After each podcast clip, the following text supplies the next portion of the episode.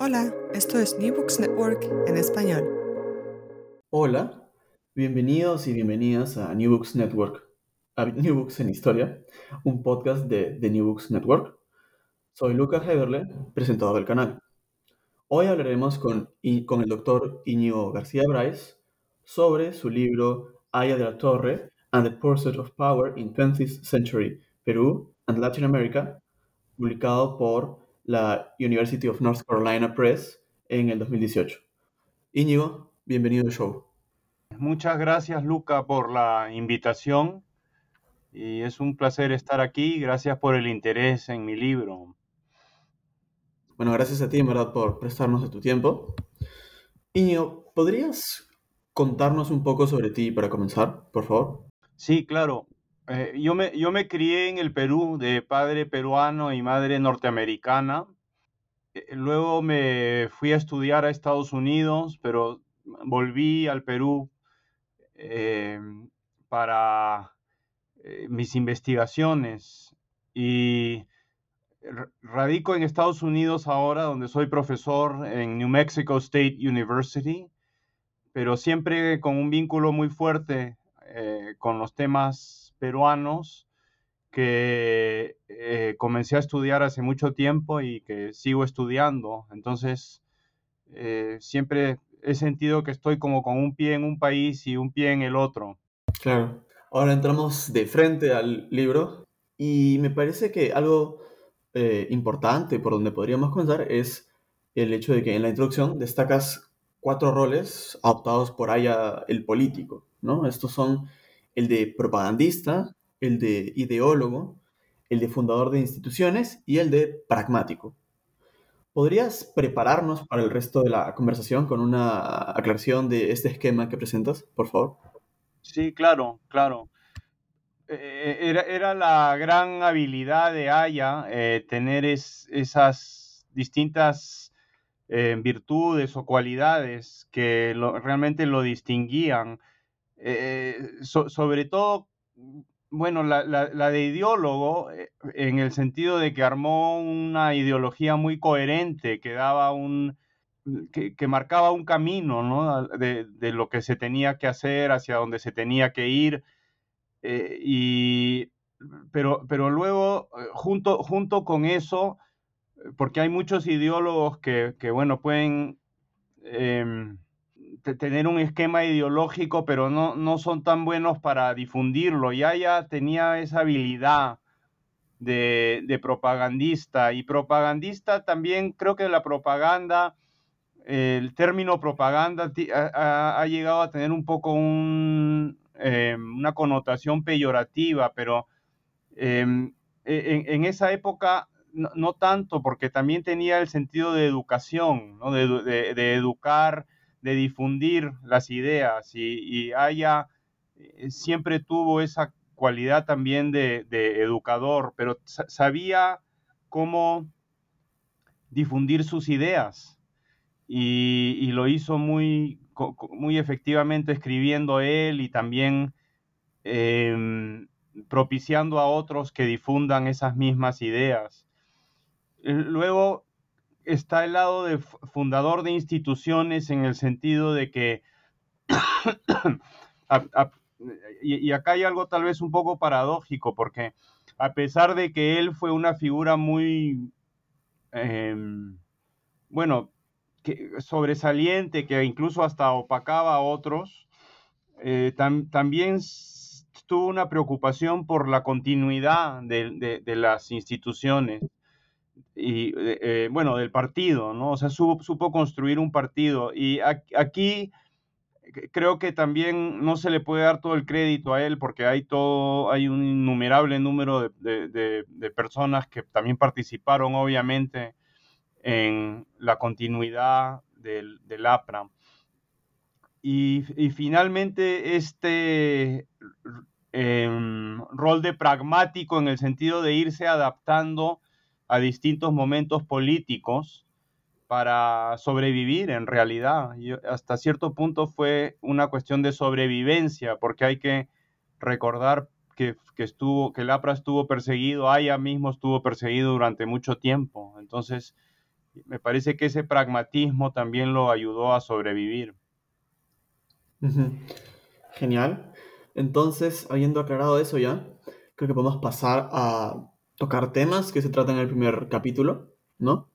Así que, ¿cuáles son las principales lecciones que Aya obtiene sobre política durante los ocho años que pasa en el exilio al que lo mandó el gobierno leguista? ¿Y de quiénes las aprende? Em, durante esos ocho años, si uno se pone a pensar, eh, es realmente impresionante la educación, la educación política, podemos llamarla, de, de Aya de la Torre, en, lugares eh, que estaban a la cabeza de las transformaciones políticas mundiales en ese momento. Eh, podemos incluso comenzar un poco antes de el exilio al que lo envía Leguía cuando él viaja a Argentina, Uruguay, y tiene la experiencia ahí de conocer a los líderes de la reforma universitaria. Eh, eso, eso ciertamente lo marcó mucho. Pero luego, luego va a México y está ahí justo en los momentos post-revolucionarios donde se están haciendo una serie de cambios y em, entonces tiene, tiene, esa experiencia de México. Luego va a Rusia, em, justo es cuando muere Lenin y em, eh, tiene esa experiencia de lo que fue la revolución rusa o de lo que se estaba convirtiendo en la revolución rusa. Eh, luego va a Inglaterra y ahí eh, está en auge el, movimiento laborista. fue uno de los líderes del Partido Laborista fue em, Harold Lasky, que también fue profesor de Haya em, en, Oxford. Y eh, es, esa figura me parece que lo marca, lo marca mucho también, porque Lasky también fue un teórico y, un gran em, orador. Entonces, yo, yo me, me, parece que ahí hay, hay ciertamente una inspiración para, para Aya. Y, luego finalmente va, a Berlín y está ahí durante el, inicio de, em, del movimiento nazi, ¿no? El movimiento fascista con, con, em, los grupos de, choque eh, jóvenes y, todo este estilo político. Entonces, e, él, recoge elementos de todas estas experiencias, perdón, y eh, y realmente se convierte en una educación política de, lujo, ¿no? De, poder estar justamente en los lugares, em, eh, en, los lugares donde estaban ocurriendo los, algunos de los hechos más importantes del mundo. No, no llegó a China, pero sí habían exiliados chinos y em, tuvo también e, e, ese, contacto a través de ellos con, con el nacionalismo chino de, de Sun Yat-sen. Entonces, eh, realmente su aprendizaje fue de, por, muchos lados, muchas vertientes, y él tiene la, virtud de, haber podido sintetizar elementos de estas distintas, eh, de estas distintas experiencias. Me, parece que, una, de las lecciones que, eh, que aprende también durante este tiempo em, era, era, la importancia del, del, caudillo, ¿no? de la, importancia del líder carismático, porque eso lo ve en Rusia em, con lo que había sido Lenin y ciertamente lo ve con, con eh, lo ve en Alemania con el surgimiento de, de Hitler. Entonces, eh, no, creo que sea casual que, ella, que él haya también tratado de reproducir ese esquema en el Perú, con, poniéndose a, sí mismo como el líder carismático del partido. Eh, y de hecho, sí, ¿no? Como mencionabas, eh, recuerdo que en, el, libro destacas las eh, semejanzas que hay encuentra entre la situación china ¿no? y el, rol del Partido Nacionalista Chino y el rol que podría cumplir el, el APRA en Perú y en Latinoamérica. ¿no? Y ahora creo que quizás podemos concentrarnos de nuevo espacialmente, digamos, en Latinoamérica, y es que en cierta forma, Haya y el APRA eran una tradición eh, radical, continentalista, que antes defendieron figuras como Bolívar y Martí. Entonces, me gustaría preguntarte cuáles son las constantes dentro de esta tradición y qué distingue a la versión aprista, en qué espacios o ambientes descubren estas ideas y se acostumbran a usarlas, y por último, cuál es la relevancia de la Revolución Mexicana en relación a este tema. Bueno, efectivamente hay esta tradición que se remonta a, Bolívar, continentalista, eh, y, él eh, no se queda solamente obviamente en el, esquema de las ideas, sino que intenta em, crear eh, em, con esta república unificada de, Gran Colombia, eh, hasta cierto punto trata de poner en práctica alguna de estas ideas, pero obviamente sin, sin éxito en ese momento de, mucho, de mucho caos y de mucha anarquía. Eh, me, me, parece que bueno, una de las constantes son las ideas, la idea de una Latinoamérica unida. Me, parece que uno, algo que distingue la versión aprista es el entrar de lleno al mundo de la política, de, no solamente hablar de una Latinoamérica unida, sino de, fundar un partido o de intentar fundar un partido que, tuviese vertientes en distintas partes de Latinoamérica. Y hasta cierto punto se, comienza y, se tiene cierto éxito al comienzo en hacer esto con las células apristas que existían en distintos sitios, en México, en, en, Buenos Aires, en Cuba, incluso en Cuba hay un partido aprista durante los años 30. Entonces, eh, eh, es esto de poner en práctica estas, estas ideas eh, con, todos los retos y todas las dificultades que eso significó. Y em, en, eh, bueno, los espacios en los que eh, sucede esto son sobre todo espacios em, del mundo de las ideas, obviamente de, de publicaciones, pero, pero también hasta cierto punto espacios políticos, porque también hay protestas, Em, en algunos casos me parece que es en, em, ya no recuerdo bien en qué país centroamericano, pero que organizan en esa época, en los años 20, unas protestas delante de la embajada americana. Entonces, realmente hay esta inspiración de tratar de hacer política y no solamente hablar de una Latinoamérica unida. Y en esto, eh, la relevancia de la Revolución Mexicana es inmensa porque haya real, realmente, eh, y esto, esto creo que es algo que hay que destacar de él, estaba buscando soluciones latinoamericanas a los problemas latinoamericanos, no, no solamente importar ideas de otros países. Y en, y en, ese sentido la Revolución Mexicana le sirve mucho como ejemplo, porque fue la, la primera gran revolución social del siglo XX y ocurrió en Latinoamérica, ocurrió en México.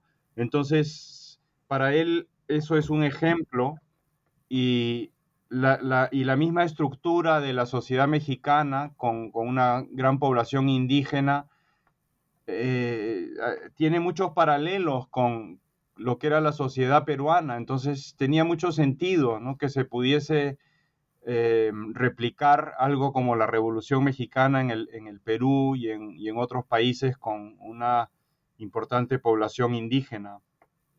Entonces, en ese sentido es muy relevante la Revolución Mexicana y él habla mucho en sus escritos de la Revolución Mexicana como, como un ejemplo a, seguir.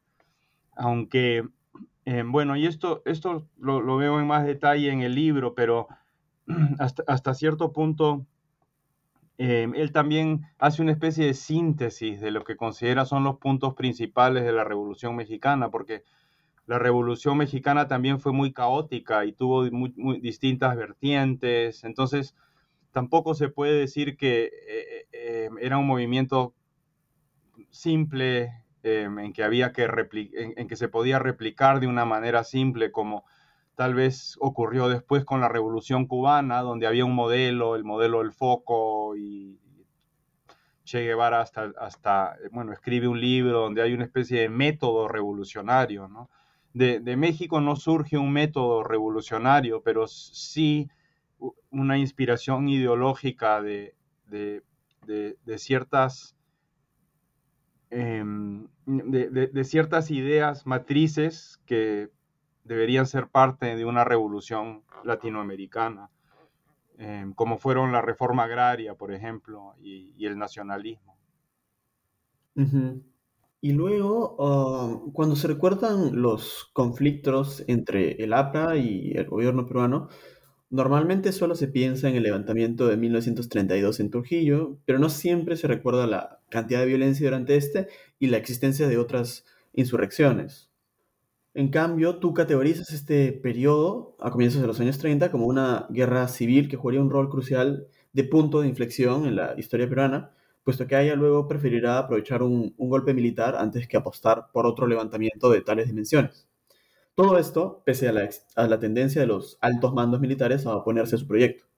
Me gustaría que nos expliques el alcance de esta guerra civil y qué lleva a Aya a inclinarse por la alternativa del golpe así como que mencionaras ejemplos de golpes o intentos de golpes apoyados por el APRA.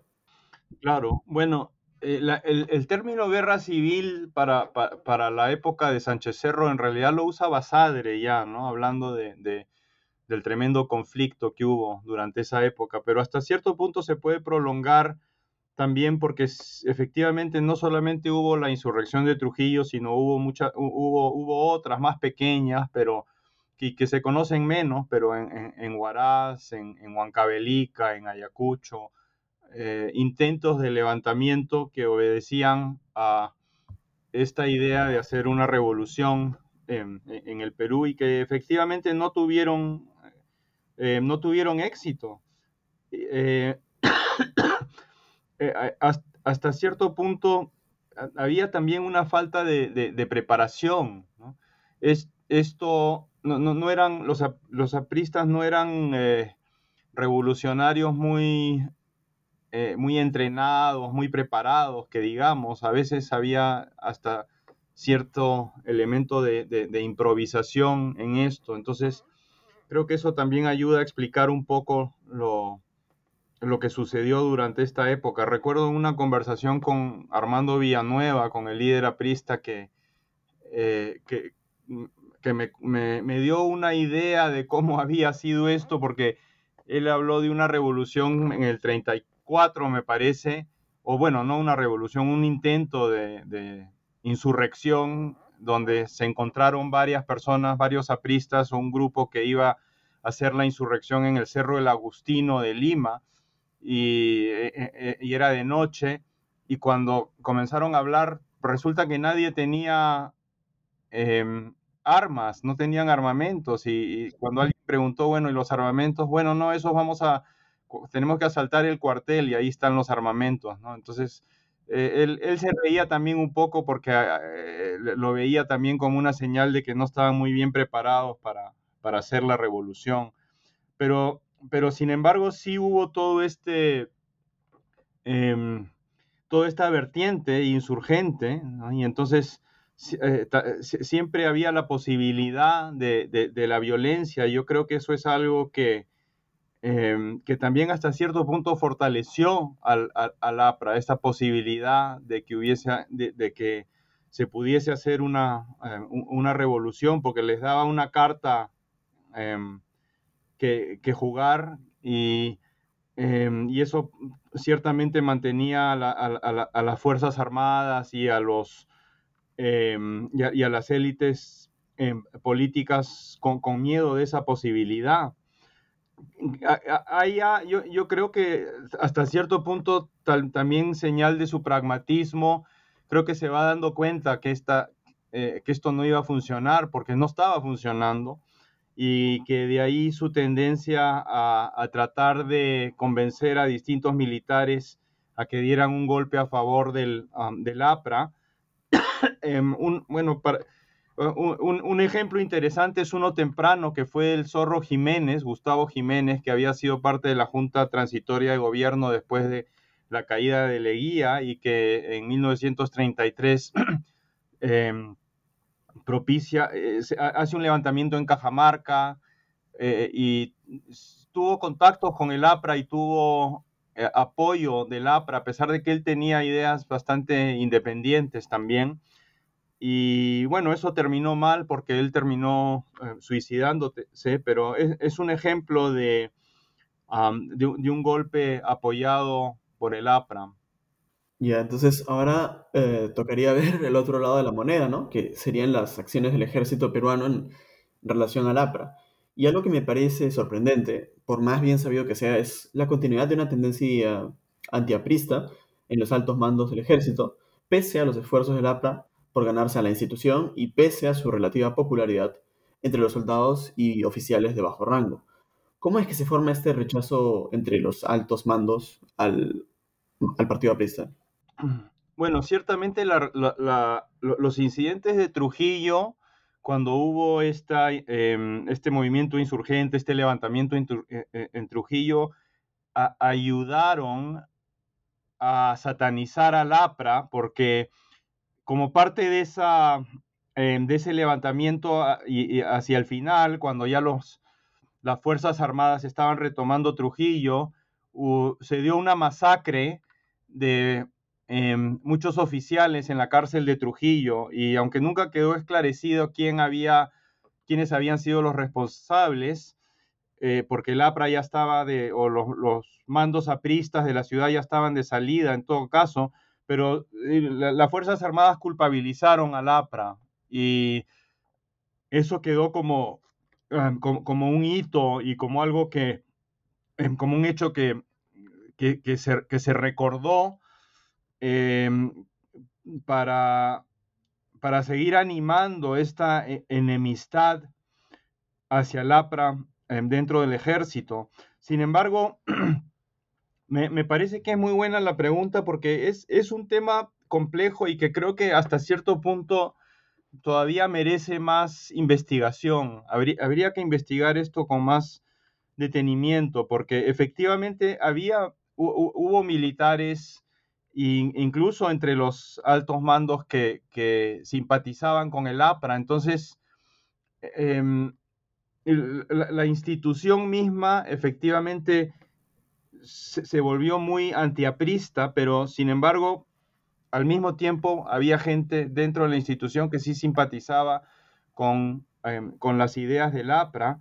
Y bueno, lo que fue primando fue esa especie de educación em, antiaprista, en que se veía al, APRA como, eh, como un elemento em, peligroso y bueno, incluso a comienzos de los años 40 hasta se, usa el término terrorista eh, para, caracterizar a, los apristas. Entonces, em, me, parece que, es, que, es, que, no es tan simple, porque una cosa era la propaganda dentro de las dentro de las Fuerzas Armadas, pero otra cosa eran las preferencias em, individuales y creo que también eso fue lo que le dio a Aya hasta cierto punto cierta esperanza de que seguramente, porque él, siguió con esta idea de que tal vez podía convencer a alguno de los generales a dar un golpe a favor del APRA. Entonces, em, como digo, me parece que es un tema que habría que explorar con, más detenimiento, porque nos hemos quedado con, con el antiaprismo que fue lo, más público, lo más, em, lo, más, em, lo más llamativo de esta época y que, y que, bueno, y se acentúa esto con Odría después, después de que hay un segundo levantamiento aprista en el Callao en 1948, se, se acentúa aún más. Eh, y bueno, incluso ya entrando al a la época de la Guerra Fría, la idea de que el APRA era un partido comunista también es algo que, que, em, que surge dentro de las Fuerzas Armadas como una idea más para rechazar al APRA, pero al mismo tiempo em, tratar de explorar un poco más cuál fue la situación de,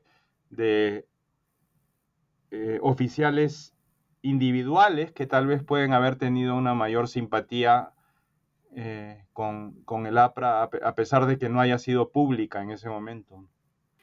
Bueno, en ese caso, eh, si por algún motivo, o, o por casualidad, mejor dicho, alguno de nuestros oyentes es un estudiante doctoral, ahí tiene un buen tema para su tesis. Sí, que es un tema que, que muy, muy interesante, porque tiene que ver con la relación entre civiles y militares, que es un tema fundamental para, para entender la historia latinoamericana. Sí, sí, sí, definitivamente. Y ahora, en, en otro capítulo, eh, se discute, o discutes eh, profundamente, ¿no? Eh, la relación cambiante, mucho más compleja de lo que uno podría pensar, entre Haya y el APRA y Estados Unidos, ¿no? Porque todos conocemos el inicial antiimperialismo aprista, que principalmente denunciaba a Estados Unidos en su rol de, de poder dominante en la región, y sin embargo, en 1931, desde, o sea, bastante temprano, Fred Deering, el embajador estadounidense en Perú, tras reunirse con Haya, le comunicó a Washington que no tenían por qué temer una eventual presidencia de Haya e inclusive opinó que esta sería provechosa para los Estados Unidos. ¿De qué manera y por qué motivos cambió la posición de Haya respecto a Estados Unidos? ¿Qué rol juega en esta relación su adopción de posturas anticomunistas? Ah, ah, Es, es, es curioso, sí, efectivamente, cuando uno se pone a analizar esto, que las, la, hasta cierto punto las ideas tempranas de, de no son tan incompatibles con la, la idea de una buena relación con, em, con los Estados Unidos y con, con ah, y bueno, y con el capitalismo mundial, porque incluso en 1928, cuando él escribe el antiimperialismo y el APRA, eh, está ahí la idea de que, eh, eh, em, de que para, para poder em, desarrollarse Latinoamérica necesita capital extranjero. Entonces, em, en, en- ese sentido, me parece que, que es- esa idea está ahí ya desde muy temprano. Ta- ta- tal vez lo que marca la diferencia es que efectivamente durante los años 20, 20 hay una prédica antiimperialista muy, muy fuerte. Eh, y lo que hay que recordar es que en ese momento Aya era un joven estudiante em, y que en ese momento también eh, era muy agresiva la postura de los Estados Unidos hacia Latinoamérica. Es, es la época de las invasiones a distintos países. em, eh, es la época en que Sandino está luchando contra, em, eh, contra los Marines ¿no? Eh, no- no, eh, en, en Nicaragua. Entonces, es, es una prédica que, que tiene mucha resonancia, especialmente en el Caribe, donde está, por donde está viajando, porque él, él, él viaja por Centroamérica, México, e- envía a gente como Magda Portal, que ya estaba eh, vinculada con él a distintas partes del Caribe, a Puerto Rico, a la República Dominicana. Entonces, eh, es hasta, hasta cierto punto yo creo que se puede decir que está em, hablándole a un, a un público que es muy receptivo ¿no? a, estas, a estas ideas. Pero eh, esa cita que, que das de Fred Deering en 1931 ya, ya no es el APRA, perdón, ya no es el Haya eh, estudiante, agitador, sino que ahora es el Haya candidato. Y ahí me parece que entra un poco ese rol del pragmático del que hablé inicialmente, de darse cuenta que eh, iba a ser muy difícil como, como político o como eventual presidente ir contra los Estados Unidos y que entonces había que moderar un poco la, la, eh, la prédica eh, anti, antiimperialista.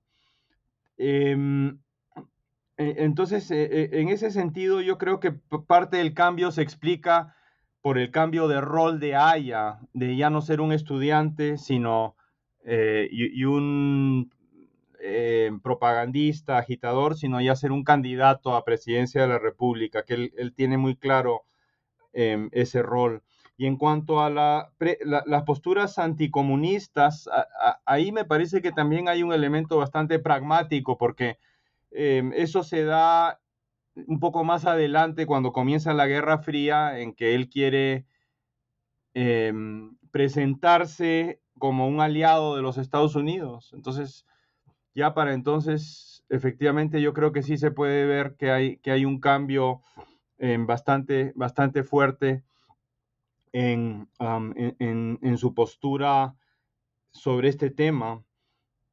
Pero eh, claro que no deja de ser un poco paradójico ¿no? y, contradictorio, porque efectivamente el APRA sí, se, sí comienza como un partido antiimperialista, incluso se habla del antiimperialismo yanqui, em, y luego em, se luego, se luego hay un acercamiento a los Estados Unidos, pero lo interesante es que creo que esto comienza a ocurrir bastante temprano.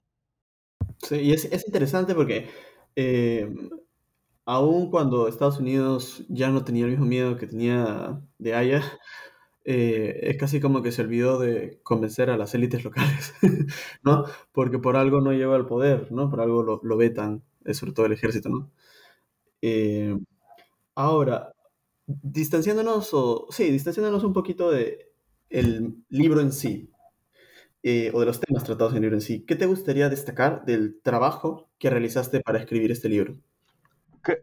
creo que lo, que lo que más quisiera destacar para, para el, eh, trabajo que realicé para el libro es la, importancia de, de valorar los, los archivos como el elemento básico para poder escribir la historia.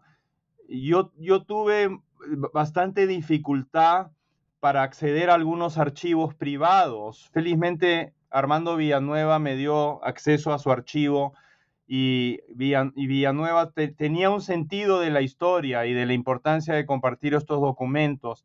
Sin embargo, hay otros líderes apristas que, cuyas familias estoy seguro todavía mantienen documentos, pero muchas veces creo que tenemos esta sensación, em, y, no sé si será más en el Perú que en otros sitios, porque hasta incluso también lo he visto en, otro, en, Estados Unidos, pero esta idea de no compartir los documentos, ¿no? De, de, guardar documentos como si fueran algo muy precioso, pero que no se comparte con otros.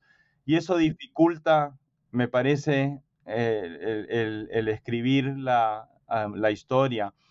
Em, sé, por ejemplo, que la familia de, em, de Nicanor Mujica, que fue un aprista, eh, tiene, tiene documentos, porque hablé con la familia, tiene documentos que me parece que ahora se ha publicado una parte, pero sería muy importante compartir ese, ese archivo.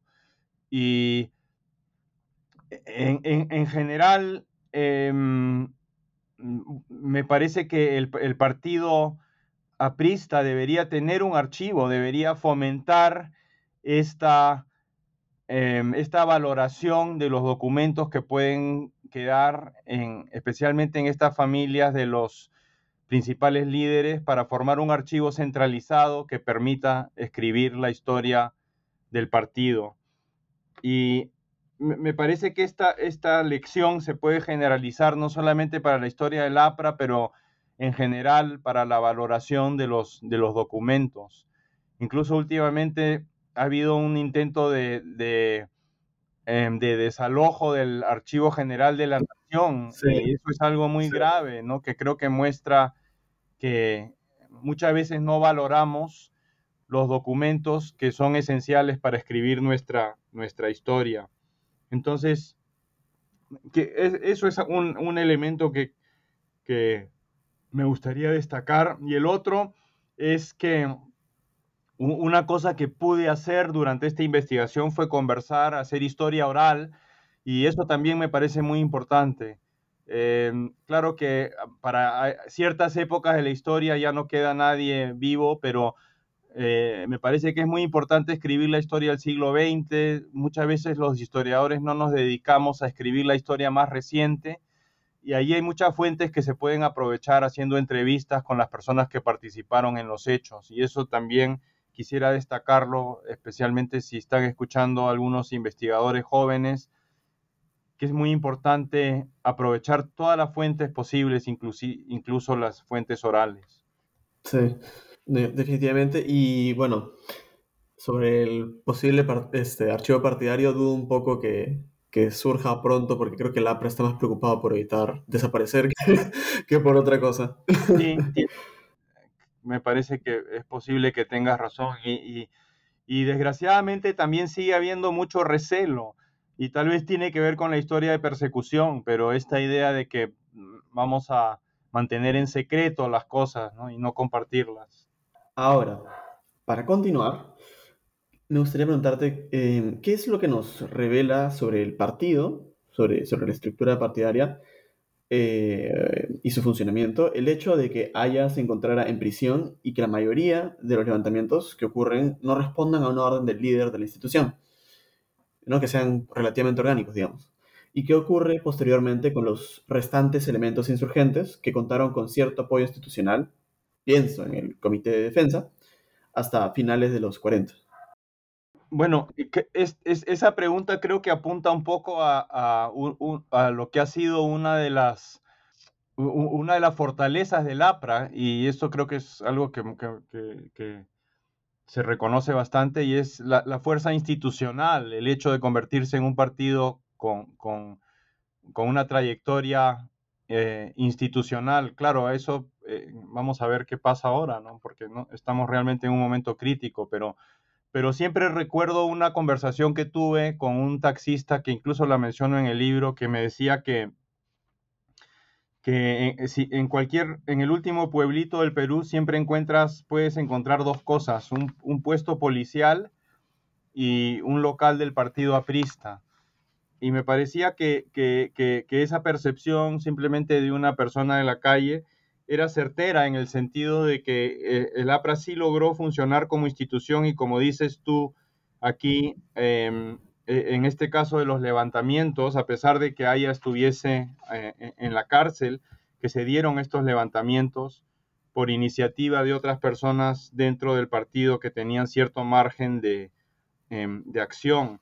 Ahora, lo, eh, lo que sus, la, historia de estos elementos insurgentes me parece que también es otra historia que todavía tendría que terminar de contarse, de qué cosa sucede con ellos.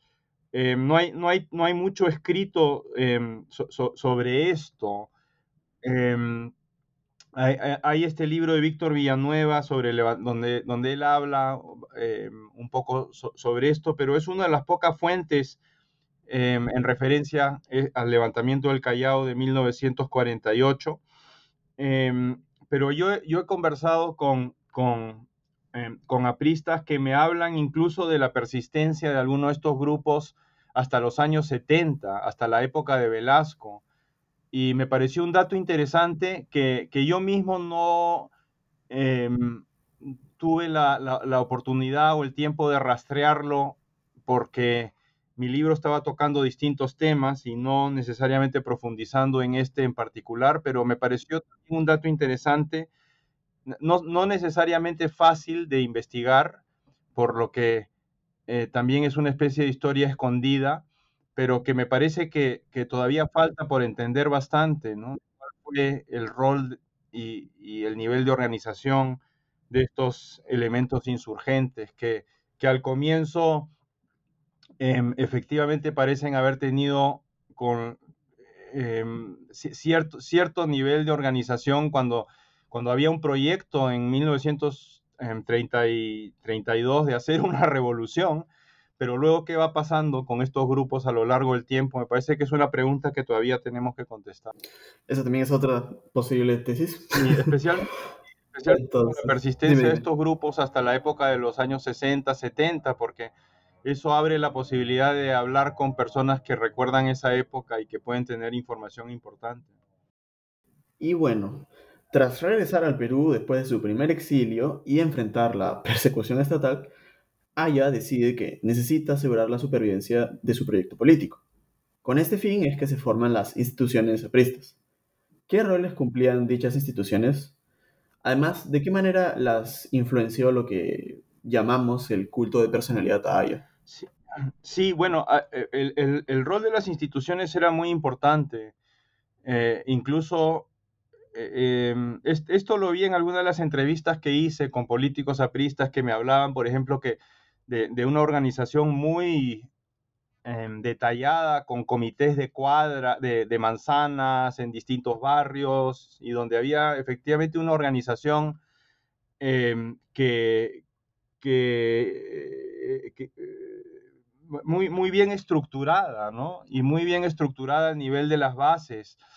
Eh, eh, dentro de los colegios también había, había, profesor, había maestros que, que simpatizaban con, con el APRA y esto permitía también llegar a los alumnos. Entonces, em, había un nivel de organización importante que, permitía que el, el, partido tuviese esta em, que, fuera longevo, que persistiera, eh, a pesar de que em, muchos de sus líderes estaban exiliados, presos y, y el mismo haya perseguido. Entonces, estas instituciones me parece que cumplían un rol muy importante que, también, eh, bueno, sigo hablando de, de, em, investigación pendiente, porque creo que hay mucha, ¿no? De, ir em, señalando, identificando a las personas que, cuyos nombres no conocemos, porque son personas comunes y corrientes de las bases del partido, que participaron en esto. Eh, yo tengo un libro que espero se, vaya, se va a publicar pronto, que son historias orales, eh, en que hice entrevistas con distintas personas del partido no muy conocidas y que hablaban de, también de este, de este nivel de organización a nivel de, las bases del partido. Em, y, el, yo, yo, creo que eh, hay también algo un poco paradójico en, en en el culto a la personalidad, ya porque pareciera que, el, que un partido donde hay un culto a la personalidad no, no necesariamente serían tan importantes estas instituciones, pero sin embargo me parece que se complementaban y que la figura de Aya era una figura que inspiraba. Eh, y incluso me parece que el hecho de que estuviese preso durante todo este tiempo eh, también le, daba una dimensión un poco mítica a su personalidad, porque la gente no sabía dónde estaba o de, pronto aparecía. En, sí, me han contado historias de, de, encuentros con Aya clandestinos que inspiraban mucho a las personas. Entonces, me parece que este, e, e, el mismo hecho de la persecución también ayudó al culto a la personalidad y, eh, em, durante esta época, en lugar de, em, de opacar al partido, al contrario, esto inspiraba a las personas que estaban luchando por estas ideas en ese momento. Y entonces se complementaban un poco esas dos cosas. Eh, y luego también argumentas convincentemente que haya difundido lo que, con mis palabras, llamaría una cultura masculina disciplinaria al interior del partido, inspirada parcialmente en las tradiciones protestantes que descubrió poco antes de su primer exilio. ¿Cuál era la utilidad de esta ética militante y cómo afectó esto al propio Aya, cuyas características no siempre cumplían con esta normatividad? Bueno, eh, eh, me, parece que sobre todo para captar a los jóvenes, em, e, esta ética militante era atractiva, ¿no? Porque había todo un culto al deporte, eh, a la actividad física y eso es algo que podía eh, atraer a, la gente joven como, como parte del partido. Entonces había esta idea de la disciplina, em, no solamente en el estudio, sino también en, la, en la actividad física y, mucha gente habla de Aya como alguien que amaba mucho el deporte, ¿no? Entonces, eh, me parece que eso, eso sí jugó un rol especialmente atrayendo a los jóvenes. Ahora, ¿cómo afectó esto al propio Aya? Claro, esa es una buena pregunta, pero yo creo que ahí él, hasta cierto punto sí vivía algo contradictorio, ¿no? Porque em, él, tenía una em, proclividad hacia la homosexualidad y claro, es, esto no necesariamente, em, bueno, no era algo que se podía compartir públicamente, pero em, era como una especie de, contradicción, me parece que, em, que, vivía em, Aya, aunque, aunque hasta cierto punto también se podría decir que eh, que este culto al, cuerpo y sobre todo al cuerpo eh, masculino, hasta cierto punto también podría ser compatible con estas ideas em, o, con estas tendencias homosexuales. Bueno, supongo que esto depende de las convicciones teóricas de cada uno, pero creo que eh, como alguien que, por así decirlo, simpatiza mucho con el psicoanálisis, suena a un ambiente bastante homoerótico, por ejemplo, ¿no? Y ahora, dejando de lado un segundo los temas principales de libros, eh, me gustaría hacerte una pregunta un poco más ligera, ¿no? ¿Cuál es la información o anécdota más sorprendente o graciosa que descubriste trabajando en esta monografía? Me parece que algunos de los detalles, de, los pequeños detalles de la vida de Aya que fui descubriendo, a veces por em, anecdóticamente, eh, me, me, resultaban interesantes. Hay, hay una historia de que él, por ejemplo, eh, era tan aficionado a la propaganda que cuando recibía un billete, cuando pasaban por sus manos un billete, escribía APRA en el billete para que luego, cuando el billete circula, fuese también una forma de propaganda para su partido.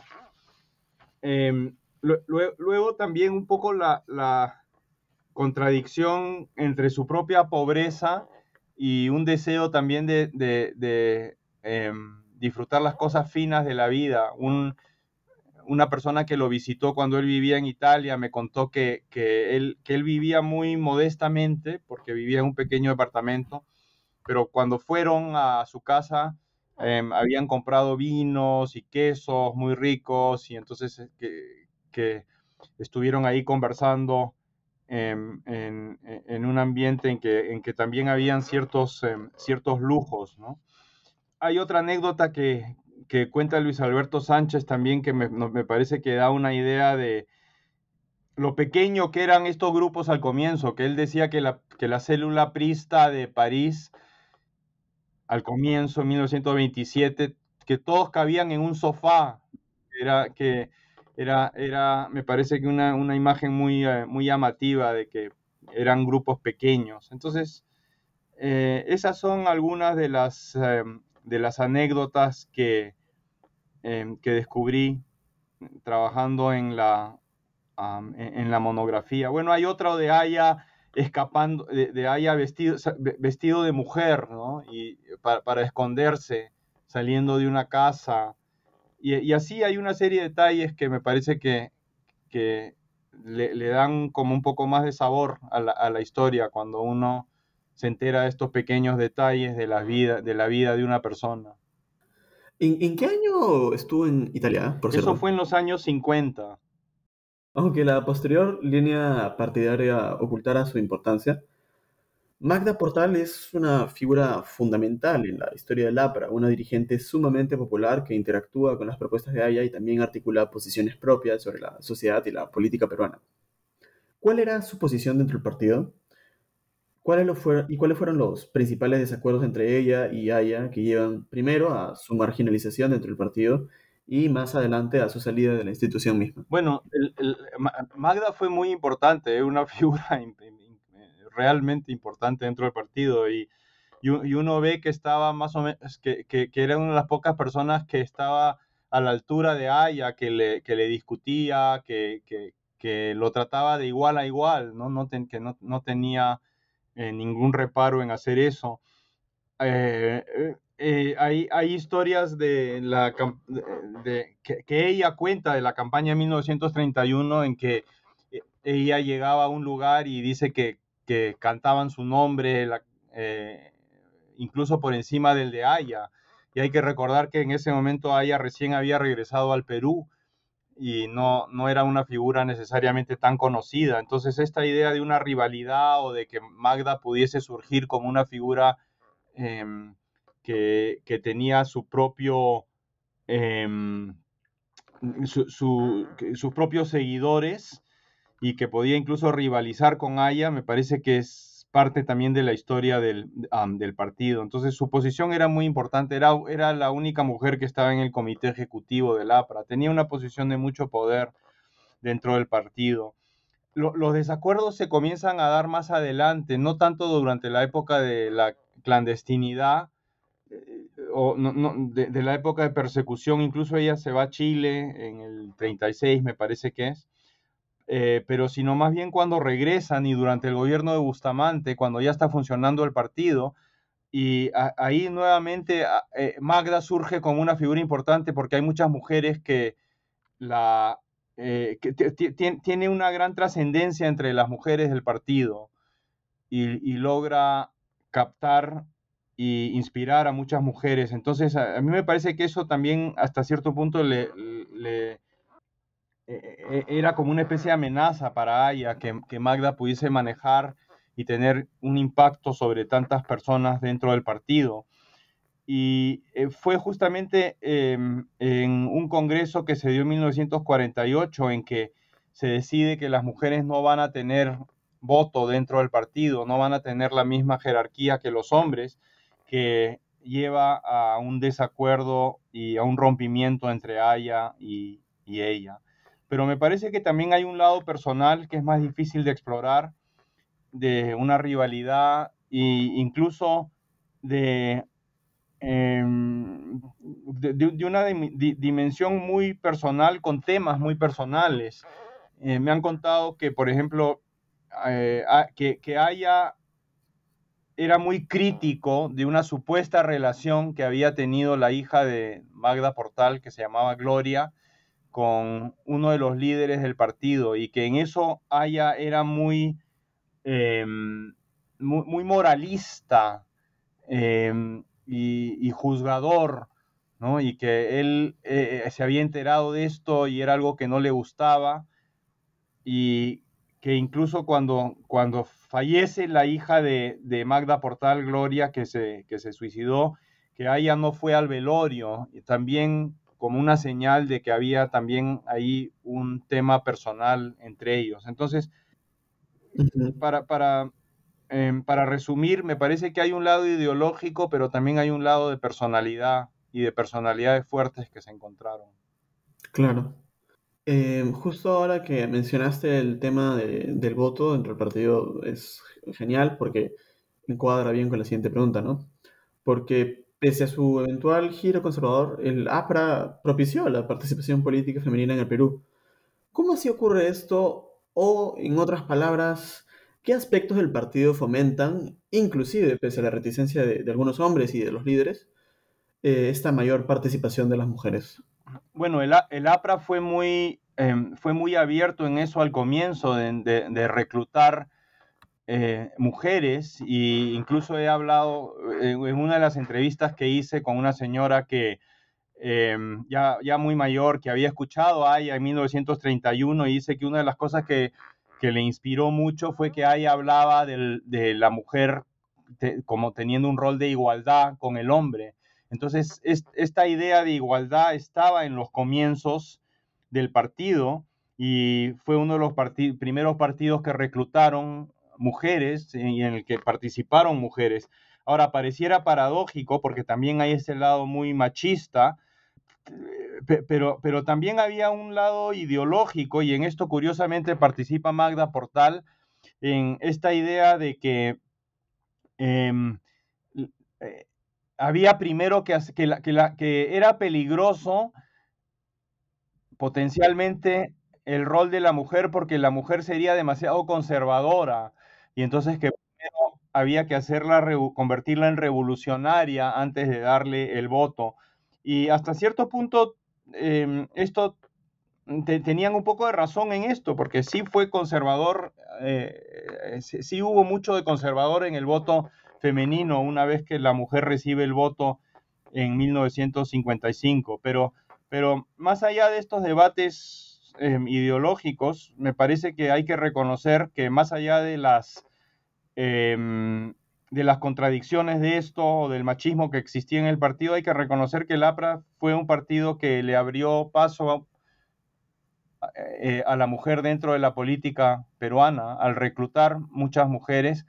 Y, también eh, me parece que el mismo hecho de la, de la clandestinidad, de que el partido no operaba públicamente em, durante esos primeros 15 años aproximadamente, también permitía que las mujeres tuviesen un rol más de igualdad con los hombres porque los dos estaban perseguidos dentro del sistema político y, no, había lugar en ese momento para que, eh, incluso si hubiesen querido, para que las mujeres tuviesen un rol público porque el partido estaba perseguido. Claro, es en cierta forma, eh, pese a que la se ponga, ¿no? Igual ofrece un campo de entrenamiento político para mujeres y, y en el que se forma una identidad más política, ¿no? Por, la participación. Y también es algo que mencionabas, ¿no? Que quería resaltar, era que, como, como decías, Magda Portal, si bien quizás la podríamos considerar más progresista que el, el resto de apristas, o al menos de los prominentes, en realidad no era feminista, o sea, ella no se autodenominaba feminista, ¿no? Y bueno, en la conclusión del libro destacas la, la utilidad de analizar la vida de Aya, con sus contradicciones y ambigüedades, para entender al Perú. ¿Podrías elaborar un poco sobre la base de esta, valiente, sagaz propuesta? Bueno, me, parece que hay que entender a las personas en sus contradicciones y que muchas veces eh, lo, que hacemos es em, tener una idea muy maniquea de, nuestra historia. Eh, tal vez ocurre esto más a nivel popular que académico. Los académicos siempre Em, como parte de nuestro trabajo tenemos que entender los contextos y tenemos que entender las complejidades, pero me parece que sería importante hacer lo mismo en el discurso más público y no solamente satanizar. Entonces, eh, por, ejemplo, lo pienso con la época de Velasco, ¿no? En que, en que se habla de la época de Velasco como algo, eh, como, o el gobierno de Velasco como algo solamente malo. Eh, lo menos entre algunos grupos. Y que lo que hay que hacer es rescatar las, la experiencia en, todo su, en toda su complejidad, al personaje en toda su, su complejidad, con sus e, efectivamente con sus contradicciones, con sus ambigüedades. Em, nadie, nadie existe en, en, blanco y negro, todos somos personas complejas y creo que si no rescatamos eso, como parte de la, de, la historia, entonces no estamos entendiendo bien la historia. Y, es, eh, creo que puede ser complicado porque, em, porque eh, muchas veces vivimos situaciones muy extremas y es mucho más fácil entender eh, a, los personajes em, como simplemente buenos o malos. Es el caso de Sendero, obviamente, ¿no? que es una época más reciente que, tenemos todavía que terminar de em, entender. Y claro, es mucho más fácil satanizar a todos los senderistas y no, entender cuál, cuál fue em, la atracción tal vez de ese proyecto para algunas personas, pero creo que al hacer eso corremos el riesgo de que se pueda volver a repetir algo así eh, cuando no, no, no, valoramos y no entendemos la historia en su complejidad. Em, eh, hasta cierto, hay, hay, un cuento de Daniel Alarcón eh, que, que, es sobre un senderista, em, War by Candlelight. creo que lo escribió en inglés originalmente, ¿no? Y donde, em, donde vemos los conflictos de esta persona que es reclutada, los conflictos entre el partido y su familia, y me parece que eso no quita la posibilidad de condenar un proyecto em, que, que, fue violento y destructivo, pero sí nos permite entender un poco mejor por qué tanta gente puede haber em, participado en, un proyecto así. Entonces, es tratar de extender esa visión a, a todas las partes de nuestra historia, todos los personajes de nuestra historia para no quedarnos en algo eh, maniqueo, algo que, es hasta cierto punto superficial, si no entendemos, si, no entendemos a las personas, sí, efectivamente dentro de su complejidad y, como seres humanos, que, y que incluso tienen distintas etapas en sus vidas, con distintas